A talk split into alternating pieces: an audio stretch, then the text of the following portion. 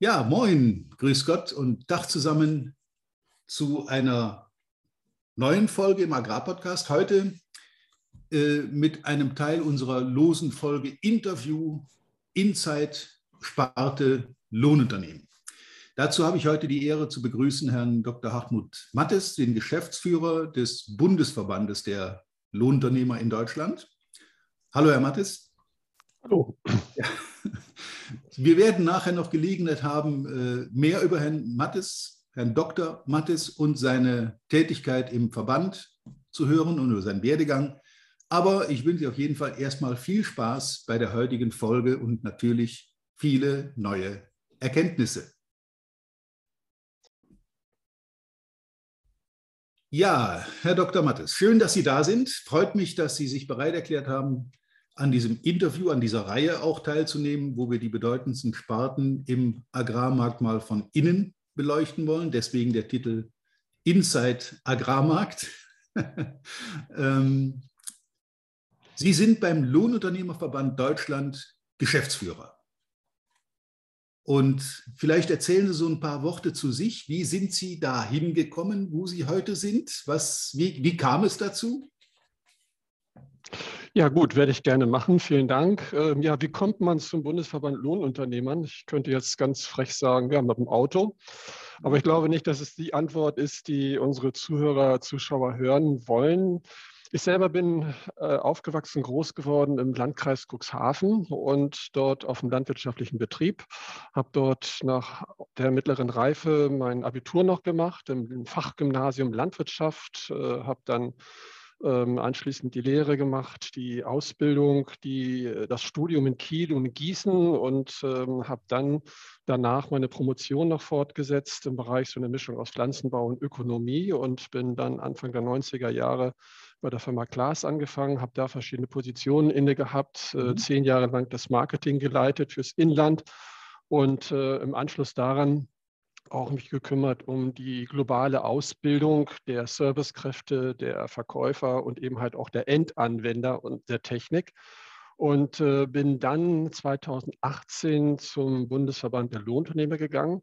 Dieser. Bereich ist mir durch meine berufliche Tätigkeit in der Landtechnik auch immer sehr lange und gut vertraut gewesen. So sind eigentlich nie die, sag ich mal, die Bande abgerissen und ähm, habe dann mit dem Präsidenten zusammen gesagt, Mensch, das wäre irgendwie doch nochmal ein ganz anderer neuer Schritt, dort mal reinzugehen und äh, bin, wie gesagt, seitdem mit, zusammen mit dem Martin Wesenbich Geschäftsführer des Bundesverbandes der Lohnunternehmen in Deutschland, der Agrardienstleister und parallel auch Geschäftsführer der LU Service GmbH. Das ist der Dienstleistungsbereich für den Bundesverband. Und das ah. mache ich jetzt seit äh, dreieinhalb Jahren. Dreieinhalb Jahre und davor eine relativ lange Zeit bei Klaas. Logisch, Landtechnik hat natürlich immer auch eine direkte äh, Komponente Lohnunternehmen, denn äh, wenn ich mir das so ansehe, die Mechanisierung in der Agrarwirtschaft, gerade bei Lohnunternehmen, da sind natürlich Firmen wie Klaas und andere äh, ja immer vorne dabei. Richtig. Ja, die Lohnunternehmen. Ich meine, wir durchleben ja gerade eine, ähm, übrigens, by the way, soll das erwähnt werden, das ist eine Biografie, wie ich sie häufig auch wiederfinde. Nicht alle mit einer Promotion und nicht alle mit so einem Grad linigen Lebenslauf. Aber auch in meinem Fall ist es so, dass ich vom Bauernhof komme und dann eben von da aus den weiteren Weg links und rechts von der Agrarbranche mhm. genommen habe. Das äh, wiederholt sich oft, muss ich sagen. Da bleiben viele auch den Wurzeln irgendwo treu. Das muss man da schon äh, konstatieren in dem Zusammenhang. Kann ich bestätigen, aber kann auch sagen, dass eben auch viele Kommilitonen und auch aus dem äh, aus der Promotion heraus doch auch viele ganz andere Wege gegangen sind. Ob das jetzt Bereich Versicherung ist, ob das Google ist, ob das die Wissenschaft ist und so weiter. Mhm. Äh, es sind spannende Lebensläufe und kennzeichnet vielleicht äh, unsere Community aus. Ja, das ist so. Man hat natürlich dann auch eine Menge Verbindungen in alle möglichen Bereiche. Das ist logisch nach einigen Berufsjahren. Ja, allerdings. Ähm, zur Landwirtschaft. Das Thema im Podcast ist ja äh, Inside Lohnunternehmen. Das ist dieses heutige Interview. Es gibt noch weitere zu anderen Sparten, wie zum Beispiel Düngemittel oder mhm. Futtermittel und so weiter. Alles, was mit Landwirtschaft zu tun hat. Weil das, was uns eint, Also nicht nur die Handelsunternehmen oder Hersteller, wie vorhin genannte Großunternehmen, sondern auch die Lohnunternehmen haben eins gemeinsam, das ist der gemeinsame Kunde, der Landwirt. Und ähm, darum dreht sich im Prinzip mhm. der gesamte Podcast, die ganze Reihe.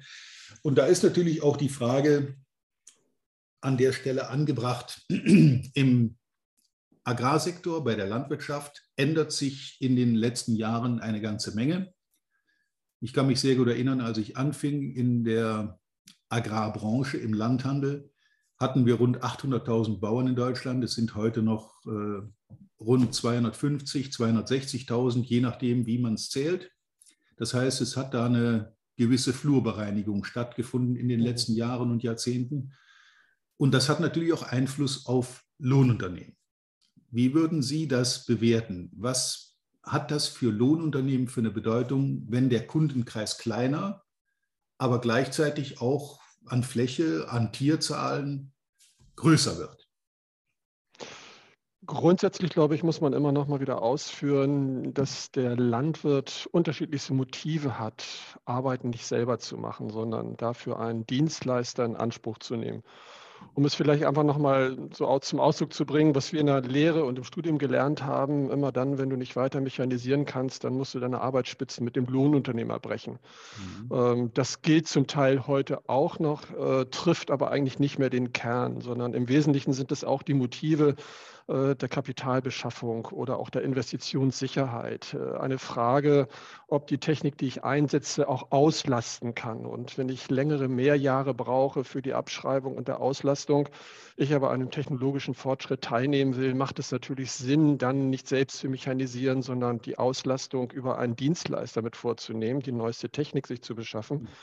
Es ist ebenso dass viele Betriebe auch gar nicht die Zeit haben, Dinge zu tun. Und wenn ich jetzt die Fördermilliarde der Bundesregierung, der letzten sehe, mhm. dann glaube ich, haben viele Landwirte gut investiert, aber viele haben, glaube ich, auch in Arbeit investiert, weil jetzt müssen sie die Maschinen, die sie im Einsatz haben, auch betriebswirtschaftlich auslasten. Ob Ihnen das immer gelingt, da mache ich mal so ein Fragezeichen dran.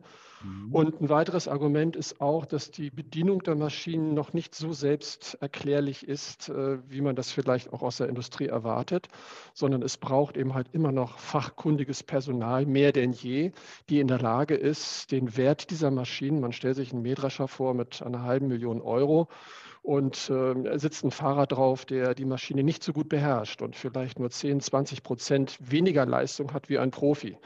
Dann kann man sich schnell ausrechnen, dann redet man über 50 oder 100.000 Euro, die ich vielleicht falsch investiert habe. Das sind vielleicht einfach mal so diese Motive. Im Sinne kann man auch sagen, Arbeitsteiligkeit war, ist und wird auch in der Zukunft ein Garant bleiben für wirtschaftlichen Erfolg für die Landwirte, den Auftraggeber, aber sicherlich auch für die Dienstleister, die da drumherum arbeiten. Also das, das ist eigentlich so ein bisschen so der Kern. Die Frage, auf die auch Sie gerade abgezielt haben, wo geht die ganze Entwicklung hin? Ähm, ich glaube, man muss die Zahlen nicht weiter ausführen. Das, was uns heute an Zahlen bekannt ist, äh, die Projektionen für die nächsten 10, 20 Jahre sind äh, dramatisch, werden dramatisch sein. Ähm, zeichnet aber das fort, was auch schon vor vielen Jahren begonnen hat und unterstreicht auch nochmal wieder, dass Veränderung eine Konstante ist in unserem Leben, ob das gesellschaftlich, privat, wirtschaftlich ist, sei dahingestellt. Ich glaube, das haben wir überall. Das müssen wir verstehen und begreifen. Und weniger Betriebe mit der gleichen Fläche bedeutet vor allen Dingen auch, dass die Anforderungen dieser weniger werdenden Betriebe immer professioneller werden. Mhm. Also das ist auch eine Botschaft, die ich in unsere eigene Szene hinaus immer gerne mache, zu sagen, bitte, Treckerfahren war gestern, Dienstleistung ist morgen. Und zur Dienstleistung gehört wesentlich mehr, als mit der neuesten und schönsten Maschine um die Ecke zu kommen, sondern dazu gehört wirklich das ganze Thema der Arbeitserledigung unter ökonomischen Gesichtspunkten. Und äh, wenn ich die politischen und gesellschaftlichen Strömungen auch richtig interpretiere, dann muss man auch klar feststellen, dass die Anforderungen an die landwirtschaftliche Produktion sich auch massiv verändern. Also um nur mal ein Wort, ein Stichwort zu nennen, das Produkt des Landwirts ist nicht einfach nur das Kilogramm der Liter Milch oder die Tonne Getreide, sondern ein wesentliches Produktmerkmal ist auch die Wertschöpfungskette, der Prozess, den ich beherrschen muss. Mhm. Und äh, das müssen dann die Dienstleister, die arbeitsteilig mit einsteigen, natürlich berücksichtigen. Führt natürlich auch dazu, dass die Anforderungen an die Lohnunternehmen deutlich sich verändern. Und das ist auch, wie ich eben schon mal ausgeführt habe, eines der ganz großen Baustellen, die wir haben, um mehr Professionalisierung auch in unsere Branche reinzubringen. Mhm. Ja, das ist etwas, was ich beobachte, nicht nur bei den Lohnunternehmen, sondern natürlich auch in der Landwirtschaft direkt. Ich meine, ich habe ja auch so noch meine Kontakte direkt an die Basis zu den Landwirten. Ich kenne einen Haufen Leute aus Jugendzeiten und auch aus aktuellem Anlass, wo ähm, wenn ich das beobachte, es gibt also Lohnunternehmen, die ich auch gut kenne, die haben sich entwickelt aus so einem Betrieb, den sie selber betrieben haben und dann, weiß ich, durch eine Affinität zu Landtechnik äh, sich darauf spezialisiert haben, dann zunächst mal für mhm. vielleicht auch etwas übermechanisiert haben und dann ihre Dienste auch in der Umgebung angeboten haben dann für Kollegen, für Freunde, für Nachbarn gearbeitet haben und dann die Maschinen dadurch besser auslasten konnten. Das ist ja eigentlich so der normale Weg, wie ein Lohnunternehmen entsteht, äh, zumindest wenn man die normalen kleineren Betriebe mhm. anguckt. Natürlich gibt es auch da Großbetriebe, die mit einigen zig, hundert Mitarbeitern tätig sind. Auf jeden Fall. Also das ist, äh, sehen wir heute auch. Und diejenigen, die wir zu unserem Kundenkreis zählen, sind nicht nur die kleineren, mittleren Betriebe, sondern durchaus auch die großen Betriebe, die für sich auch erkannt haben, ähm, was es heißt, die Dinge nicht selber zu machen zu müssen, sondern den Fokus auf das Kerngeschäft zu legen. Mhm. Und ähm, da sind natürlich erstmal vorrangig, wenn ich so unsere Zielgruppe sehe, im Wesentlichen auch die viehhaltenden, die veredelnden Betriebe ganz vorne mit dabei. Ja. Ähm, die Arbeit in der Außenwirtschaft unterscheidet sich viel stärker von der Arbeit in der Innenwirtschaft. Und letztlich ist das, was ich in der Außenwirtschaft mache, den Teil, den ich in der Innenwirtschaft veredle. Und ja. äh, darauf kommt es eben halt an, wirklich, sag ich mal, den Fokus auf seine Tiere, wenn man, wie man so schön sagt, dann auch wirklich zu legen. Aber es sind auch wirklich große äh, Ackerbaubetriebe, die klar sagen, bestimmte Arbeiten gebe ich ab, aus den Motiven, die ich auch gerade genannt habe. Ähm, und das zeichnet, sage ich mal, dann auch im Grunde genommen aus, dass äh, Landwirte und Lohnunternehmen bei den sich professionelleren äh, Rahmenbedingungen, die sich zukünftig und auch mittlerweile schon darstellen, sich auf einer ganz anderen Warte begegnen müssen. So, mhm. und früher war es tatsächlich so, dass äh, ein Kunde anrief und äh, Mensch, hier übermorgen Wetterbericht und jetzt musst du unbedingt mit deiner Häckselkette kommen oder mit deinem Drescher. Das ist eine Form von Kunden-Lieferanten-Beziehung, die eigentlich, sag ich mal, nicht mehr das widerspiegelt, wo die Zukunft hingeht, sondern hier muss man klar sagen, dass äh, die Kundenbeziehung sich in einer Art und Weise darstellt, dass man über gegenseitige Erwartungen spricht. Das heißt, als Landwirt äußere ich meine Erwartungen gegenüber meinem Dienstleister und der Dienstleister wiederum nimmt diese auf und spiegelt zurück, was er letztlich tun kann. Und äh, als Beispiel kann man auch sagen, dass Investitionsentscheidungen in unserer Branche sehr häufig auch mit den Kunden abgesprochen werden. Also da wirklich gefragt wird, was erwartest du eigentlich jetzt nächstes Jahr? Was willst du anbauen? Was willst du machen? Welche Technik erwartest du? Ja. Und als Beispiel kann man sicherlich jetzt die Frage auch dann formulieren oder die Erkenntnis, dass eben halt weniger chemischer Pflanzenschutz zu mehr mechanischer Arbeit führt. Und da geht die mhm. Frage natürlich los, was können wir denn gemeinsam machen?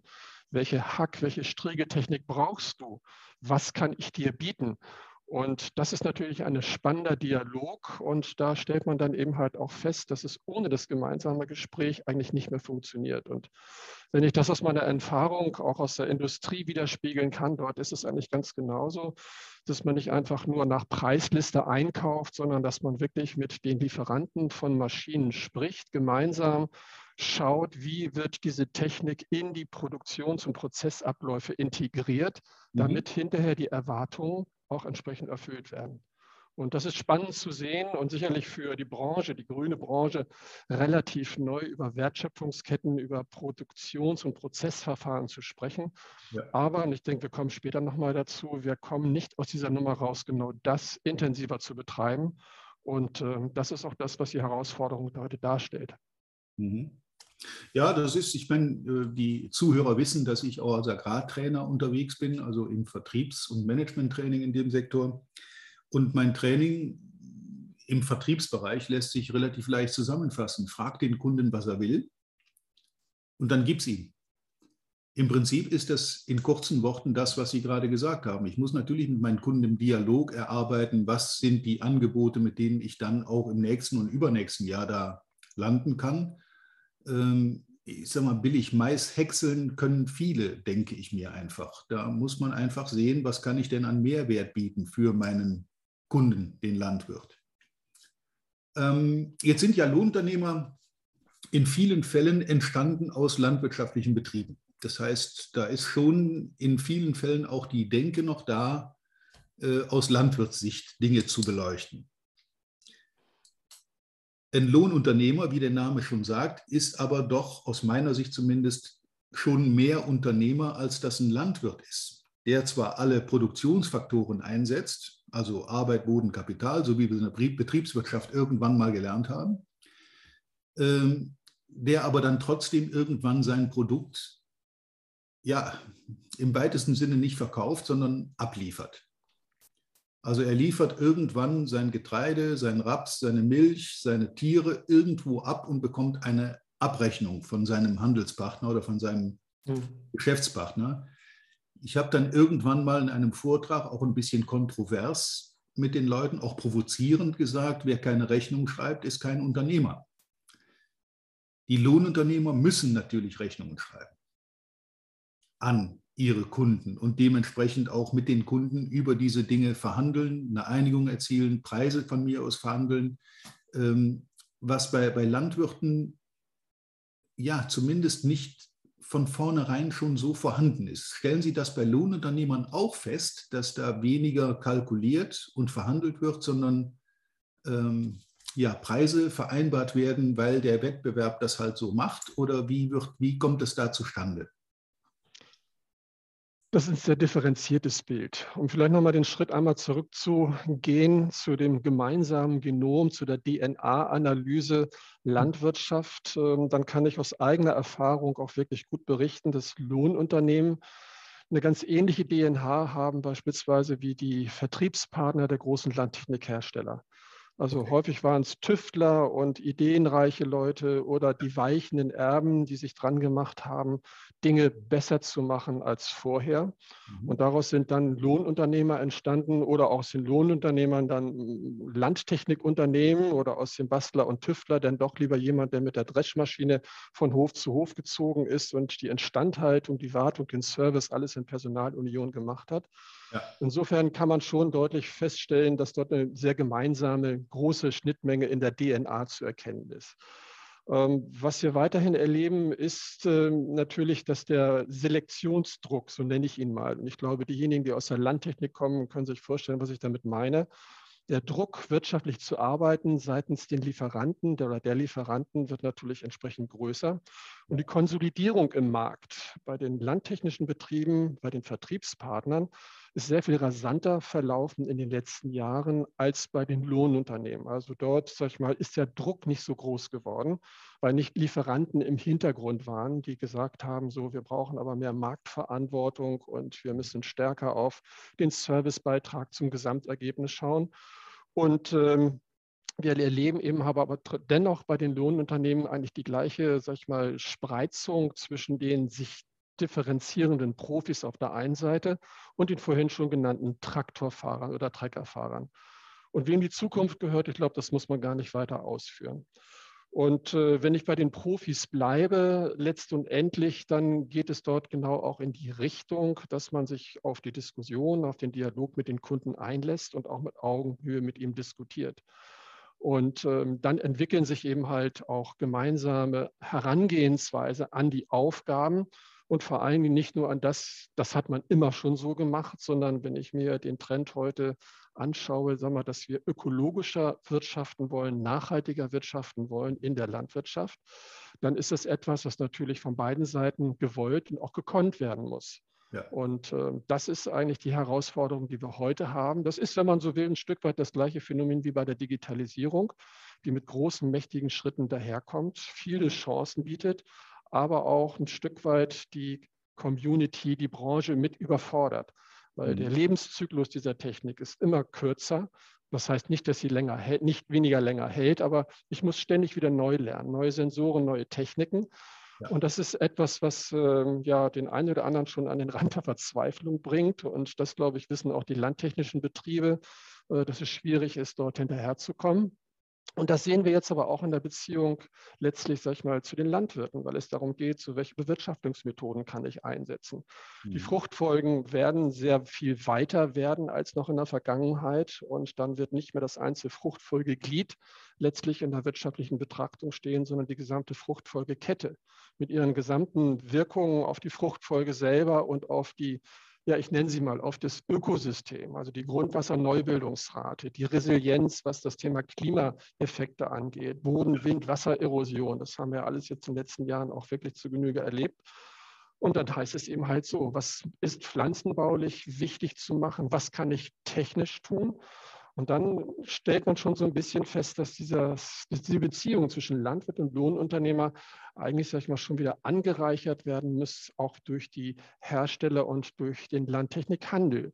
Weil es nicht nur darum geht, eine Maschine einzusetzen, sondern vor allen Dingen auch das richtige Werkzeug einzusetzen. Und äh, man kann sich sicherlich vorstellen, dass ein Lohnunternehmer nicht alles das bereithalten kann in seinem Werkzeugkoffer, was äh, heute, sag ich mal, der Landwirt erfordert. Und ähm, da wird es, glaube ich, ein viel engeres Zusammenspiel in der Zukunft geben.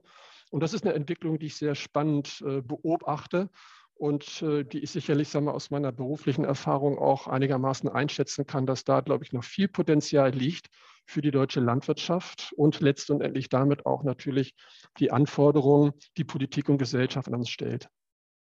Ja, das ist ein, ein wichtiger Hinweis, weil äh, Sie haben eben gesagt, das einzig Stetige ist der Wandel. Das ist ja auch so ein Punkt, der die Veränderung ist praktisch Normalität. Und ich stelle fest, von außen betrachtet, dass viele Veränderungen, die auf Landwirte einstürzen oder von ihnen verlangt werden, auch äh, in immer kürzeren Abständen aufeinander folgen. Und äh, da ist natürlich ein einzelner Landwirt, der jetzt permanent seine Technik auf dem allerneuesten Stand halten will oder seine Tierhaltungsmethoden oder seine Anbaumethoden, auch sehr schnell an der Grenze, die er mhm. einfach nicht mehr erfüllen kann, allein aus Investitionsgründen. Wer kann schon alle zwei Jahre seine komplette Technik umstellen, weil sich irgendeine Rahmenbedingung geändert hat? Ähm, da sind natürlich Lohnunternehmen dann schon in der Lage, da auch, äh, ich sag mal, ausgleichend mhm. tätig zu sein in so einem Umfeld. Auf jeden Fall. Also wenn ich mal schaue, weil wir gerade auch das Thema Digitalisierung gehabt haben. Ja. Ähm, es ist äh, tatsächlich so für die Landwirte selber, diese Werkzeuge einzusetzen. Also während die Motive, ich habe es hier vorhin ja genannt, warum frage ich einen Dienstleister? Äh, warum kümmere ich mich darum, die Sachen vielleicht nicht selber zu machen, konzentriere mich auf mein Kerngeschäft? Dann ist es natürlich schon der Faktor Zeit, aber vor allen Dingen auch der Faktor Know-how und Wissen. Also Wissen ist der Produktionsfaktor schlechthin. Und äh, wenn ich mir die Profis in unserer Branche bei den Lohnunternehmen anschaue, dann gibt es wirklich, sage ich mal, den Scout, der wirklich weiß, äh, mit seinem Kunden umzugehen, der auch über die Messen geht, der auch dann mit den Herstellern spricht, immer wieder nach neuen Lösungen sucht, um im Grunde genommen jetzt nicht nur die Technik, sondern ein Stück weit das gesamte Verfahren seinem Kunden anzubieten. Mhm. Also der Landtechnikhersteller, der Werkbeauftragte, der Verkäufer, der wird natürlich erstmal die Technik argumentieren, äh, und äh, wird natürlich versuchen, auch den Produktionsprozess damit irgendwo auch in Beziehung zu setzen, weil letztlich geht es ja nicht um den Erwerb einer Maschine, sondern als Kunde will ich natürlich arbeiten. Aber der Lohnunternehmer und sein Mitarbeiter, der hat natürlich jetzt auch die Möglichkeit, diese Technik auf die Erde zu bringen, wenn man so will, und zu sagen, so, und das zahlt jetzt auf die Anforderung konkret ein. Und da ist es spannend zu sehen, dass große Lohnunternehmen, das sind nicht unbedingt jetzt die Umsatzstärksten, sondern wirklich diejenigen, die für sich dieses Geschäftsmodell weiterentwickeln und für die Investitionen nicht nur auf einer Agritechnica stattfinden oder beim Händler im Showroom, sondern Investitionen im Recruitment stattfinden, nämlich dort Mitarbeiter zu bekommen. Und während wir sonst in den landwirtschaftlichen Zeitschriften Fahrer, Saisonfahrer, Mähdrescherfahrer oder im Studium an den schwarzen Brettern, wer hat Lust zu Mähdreschen in der Ernte, mhm. ähm, das sind natürlich immer noch, sag ich mal, die Arbeitsspitzen, die auch ein Lohnunternehmer bricht an der Stelle. Aber vielmehr geht es darum, Fachpersonal zu bekommen, die eben halt die Technik und den Produktionsprozess können. Und das ist eigentlich mhm. auch spannend und da versuchen wir, unsere Mitglieder auch intensiv zu beraten und auch sie auch weiterzuentwickeln, genau diese Fachkräfte zu bekommen. Ja, das wäre jetzt dann praktisch auch schon meine nächste Frage gewesen. Also den, den Podcast hören ja zu einem relativ großen Anteil, ich würde mal sagen zu zwei Dritteln äh, Zuhörer, die irgendwo zwischen Mitte 20 und Ende 40 sich bewegen, von der Altersstruktur her. Also Leute, die irgendwo entweder am Anfang oder auch mitten im Berufsleben stehen. Was geben Sie einem jungen Mann mit, der jetzt darüber nachdenkt, im Bereich Lohnunternehmen oder bei einem Lohnunternehmen tätig zu werden? Sei es in der kaufmännischen Tätigkeit oder auch in der praktischen, in der Kundenbetreuungstätigkeit. Was, was würden Sie ihm zurufen wollen? Ich würde ihm oder ihr, wir haben ja auch junge ihr, Frauen bei uns, ja. muss man ganz klar sagen. Ich würde also Absolut. also dem interessierten jungen Menschen, jetzt habe ich so ein bisschen das Gendern, glaube ich, äh, gerade umgangen, dem interessierten jungen Menschen würde ich erstmal klar sagen, also das Interesse, sag ich mal, nicht nur an Technik zu haben, sondern auch das in Technik am Ergebnis oder das Interesse am Ergebnis mhm. mitzubringen. Mhm. Ähm, ich weiß, dass das nicht einfach ist, weil ich und wahrscheinlich Herr Peter Sie ganz genauso, wir sind äh, in der Landwirtschaft aufgewachsen und Landtechnik, das war natürlich das, was Spaß gemacht hat. Überall da, wo es brummt und wo ja, ich sage das mal ein bisschen despektierlich, schwarze Rauchwolken aus dem Auspuff rauskamen, das war, da hat man hingeguckt. So, das verändert sich natürlich, das ist auch wichtig. Aber ich glaube, diese Leidenschaft, die würde ich jedem schon sagen. Also wenn du glaubst, nur in deinem Leben dein Glück ähm, nicht im Sattel der Pferde, aber zwischen Lenkrad und Lehne zu verbringen, ähm, kannst du das gerne machen, aber dann wirst du auch dein Lebensende, sag mal, genau dort verbringen. Aber mhm. diejenigen, die wirklich den Spaß und Interesse haben, sag mal, das Ganze auch mit dem Kunden zusammen zu entwickeln, glaube ich, das sind diejenigen, die Zukunft haben werden und die eben halt dann nicht nur am Ende Treckerfahrer bleiben, sondern die dann, ähm, ja, ich sag mal, Prozessmanager werden. Das ist natürlich jetzt ein abgehobener Begriff ähm, und hört sich vielleicht ein bisschen technisch an, aber bildet so ein bisschen ab, was auch erwartet wird. Ja. Wenn wir darüber heute diskutieren bei der Ausbildung, wir haben ja eine eigene Ausbildungsrichtung, die Fachkraft Agrarservice. Mhm. Wir haben also jedes Jahr 250, 300 junge Menschen, die sich für diesen Berufsweg entscheiden. Äh, wir haben auch den Agrarservice Meister äh, als Möglichkeit, sich mhm. fortzubilden. Und es ist wirklich auch interessant zu sehen, wie die jungen Leute da rangehen. Natürlich hat man diejenigen, die Bock haben, Trecker zu fahren und den großen ja, Vario oder den großen Lexion oder, oder, oder. Oder den ähm, alten Hanomag, das muss man. Oder den alten Hanomag. Und äh, jetzt muss ich ganz ehrlich gehen, natürlich, wenn ich vor so einer großen Maschine stehe, dann finde ich das irgendwie auch toll und denke auch, Mensch, jetzt mit dem Ding jetzt unterwegs zu sein, hat auch was, als nur am Schreibtisch zu sitzen.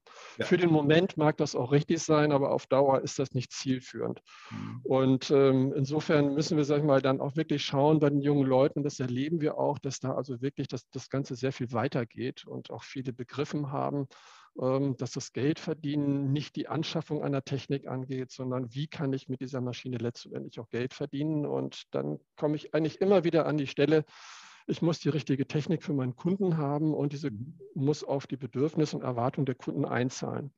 Also, wenn der junge Mensch kommt und fragt äh, und hat eine bestimmte Begeisterung, nicht immer nur auf Technik zu schauen. Vielleicht kann man ihn damit erstmal locken. Ähm, das ist wie die Blüte, die die Biene anlockt. Das mache ja. ich erstmal mit Farbe und wenn es erstmal da ist, dann gibt es auch Nektar. Äh, ja, aber im Gegenzug musst du natürlich meinen Pollen verteilen. Also insofern glaube ich, sag ich mal, ist es schon wichtig, auf einmal Seite die Begeisterung äh, zu entwickeln und auch sie zu enthalten, aber durchaus auch mal kritisch einen Blick in die Richtung zu werfen, wo die Zukunft eigentlich hingeht. Und äh, was wir erleben ist, äh, und wir haben schon über das Thema Kompetenzen gesprochen, dass auch dort wir merken, dass in der Ausbildung, aber auch in der Fortbildung, Meister und so weiter, wir immer wieder an den Punkt kommen, wir müssen stärker auf Prozesse gucken. Ja, aber das mhm. ist über den Ausbildungsrahmenplan geht das hinaus. Wann sollen wir denn das noch machen? Also wir merken schon, dass die Aufgaben immer größer werden und die Menge an Wissen vor allen Dingen auch. Äh, oder wenn man so will, die Halbwertszeit des Wissens verringert sich stetig. Äh, man muss Absolut. immer wieder neu lernen, lebenslang lernen. Ähm, und das ist eine Geschichte, wo wir auch wirklich stark überlegen, wie in vielen anderen Berufsbereichen auch, stärker auf die Methodik zu schauen.